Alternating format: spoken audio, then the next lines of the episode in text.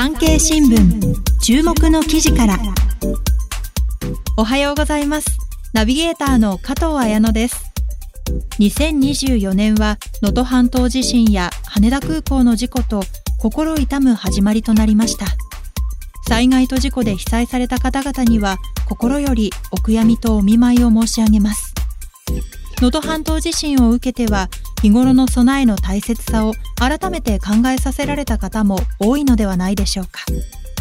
私も防災リュックの見直しや災害発生時の家族内の防災ルール確認など準備できることに取り組みたいと思います。さて本日の産経新聞注目の記事からは Web 産経ニュースから気になる記事をコンパクトにお届けします。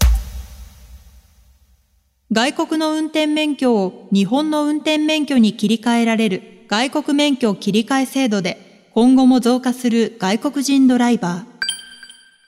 トラック運転手の残業規制が強化され、物流業界の労働力不足が懸念される2024年問題が今年4月、いよいよ本格化する。2024年は日本が外国人政策を根本的に転換した移民元年となる可能性がある。このニュースのポイントは3つ。ポイントその1。日本在留の外国人のうち、運転免許所持者の人数はおよそ108万人で10年前の1.5倍。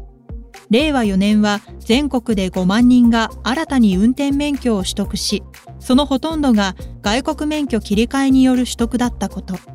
ポイントその2。物流業界ではドライバー不足が深刻化。人手不足を外国人労働者で埋める動きが進む可能性があること。ポイントその3。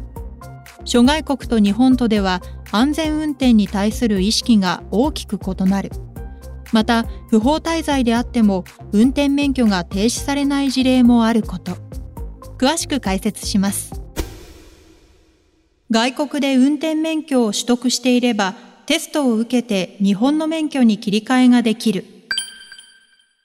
埼玉県内に住む40代のベトナム人女性は昨年暮れ、ベトナムの運転免許を日本の免許に切り替える外国免許切り替えのテストに合格しました。筆記試験を一発で合格したこの女性は、テストの問題がベトナム語だったから難しくなかったと取材に答えました。女性は日常会話も含め日本語はほとんどできないと言います。出入国在留管理庁によると、日本の在留外国人は300万人を超え、運転免許を保有する外国人は10年前の1.5倍になり、およそ108万人に増加しています。増加した背景には、外国免許切り替えテストが急速に多言語に対応したことがあります。警視庁によると、東京都では現在、英語、中国語に加え、タイ、トルコ、ミャンマーなど19カ国語に対応しているとのこと。埼玉県でも9カ国語に対応しています。大型、中型、準中型免許もほぼ同様で、祖国で類似の免許を取得していれば、比較的簡単に日本の免許に切り替えることができます。地方の県では対応している言語がまだ少ないことから、埼玉県に住民票を移して免許を切り替える外国人もいるといいます。信用度の高い日本の運転免許。外国免許切り替えは海外でも同様にある制度ですが、日本のように十数カ国語のテスト問題を用意するほど外国人に親切な国はほとんどありません。さらに日本の運転免許証の信用度は高く、身分証としても使えることから免許証を悪用した事件も起きています。アジアの一部の国では自国の運転免許の偽造も横行しており、偽造したネパールの運転免許でおよそ500人分の外国免許切り替えをしていたとして、千葉県のネパール人グループ16人が摘発される事件も起きています。自動車教習所のある経営者は、まさに免許ロンダリングです。信用度が高い日本の免許に簡単に切り替えられる制度が悪用されていると指摘しています。ドライバー不足が深刻化。安全運転の意識が違う日本人と外国人。2022年、横浜市戸塚区の市道交差点で横断歩道を自転車で渡っていた73歳の女性が左折するダンプカーにひかれて亡くなる事故がありました。神奈川県警戸塚署は埼玉県川口市に住むトルコ国籍の運転手の男を自動車運転処罰法違反の現行犯で逮捕。男は日本語があまり話せず、通訳を介して取り調べを行いましたが、容疑を認めたため釈放されたといいます。公益財団法人交通事故総合分析センターによれば、2014年からの5年間にレンタカーを運転した日本人4520人と在日外国人341人を比べたところ、外国人の事故率は日本人のおよそ4倍だったといいます。調査を行った担当者は、日本語ができないからといって必ずしも事故につながるわけではないとした上で、日本と外国の交通安全に対する意識の差を指摘します。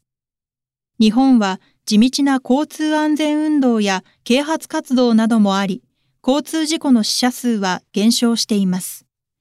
交通量が少ない交差点であっても、あからさまに信号無視をする車は少なく、車同士が互いに譲り合う光景もよく見られます。担当者は、日本人は法律があってもなくても周囲の行動に合わせる。一方で海外ではクラクションは鳴らすのが当たり前、遅い車は追い抜いて構わないと考える国もある、として外国と日本のドライバーの意識の違いを説明しています。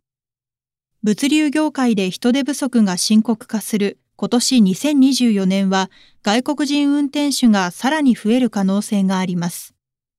入管の関係者によると、不法滞在者でもそのまま運転免許を所持してトラックを運転し続けている例が散見されるといいます。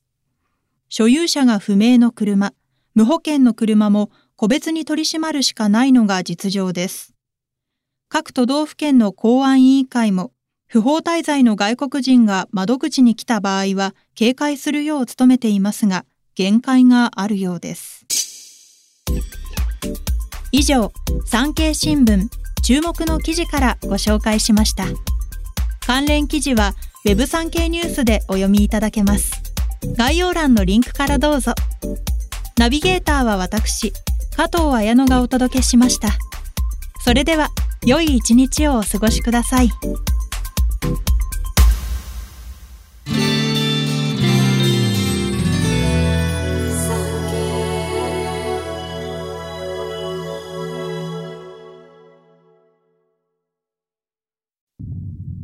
昭和20年8月戦争終結。インドネシアにおいて自らの意志で進んで現地に残留した日本兵がいた。アジアを解放する再びオランダの植民地にしてはいけないとの信念からインドネシア独立戦争に身を投じた日本兵たち。戦後史開封インドネシアに残った日本兵。概要欄のリンクまたはポッドキャストアプリで検索を。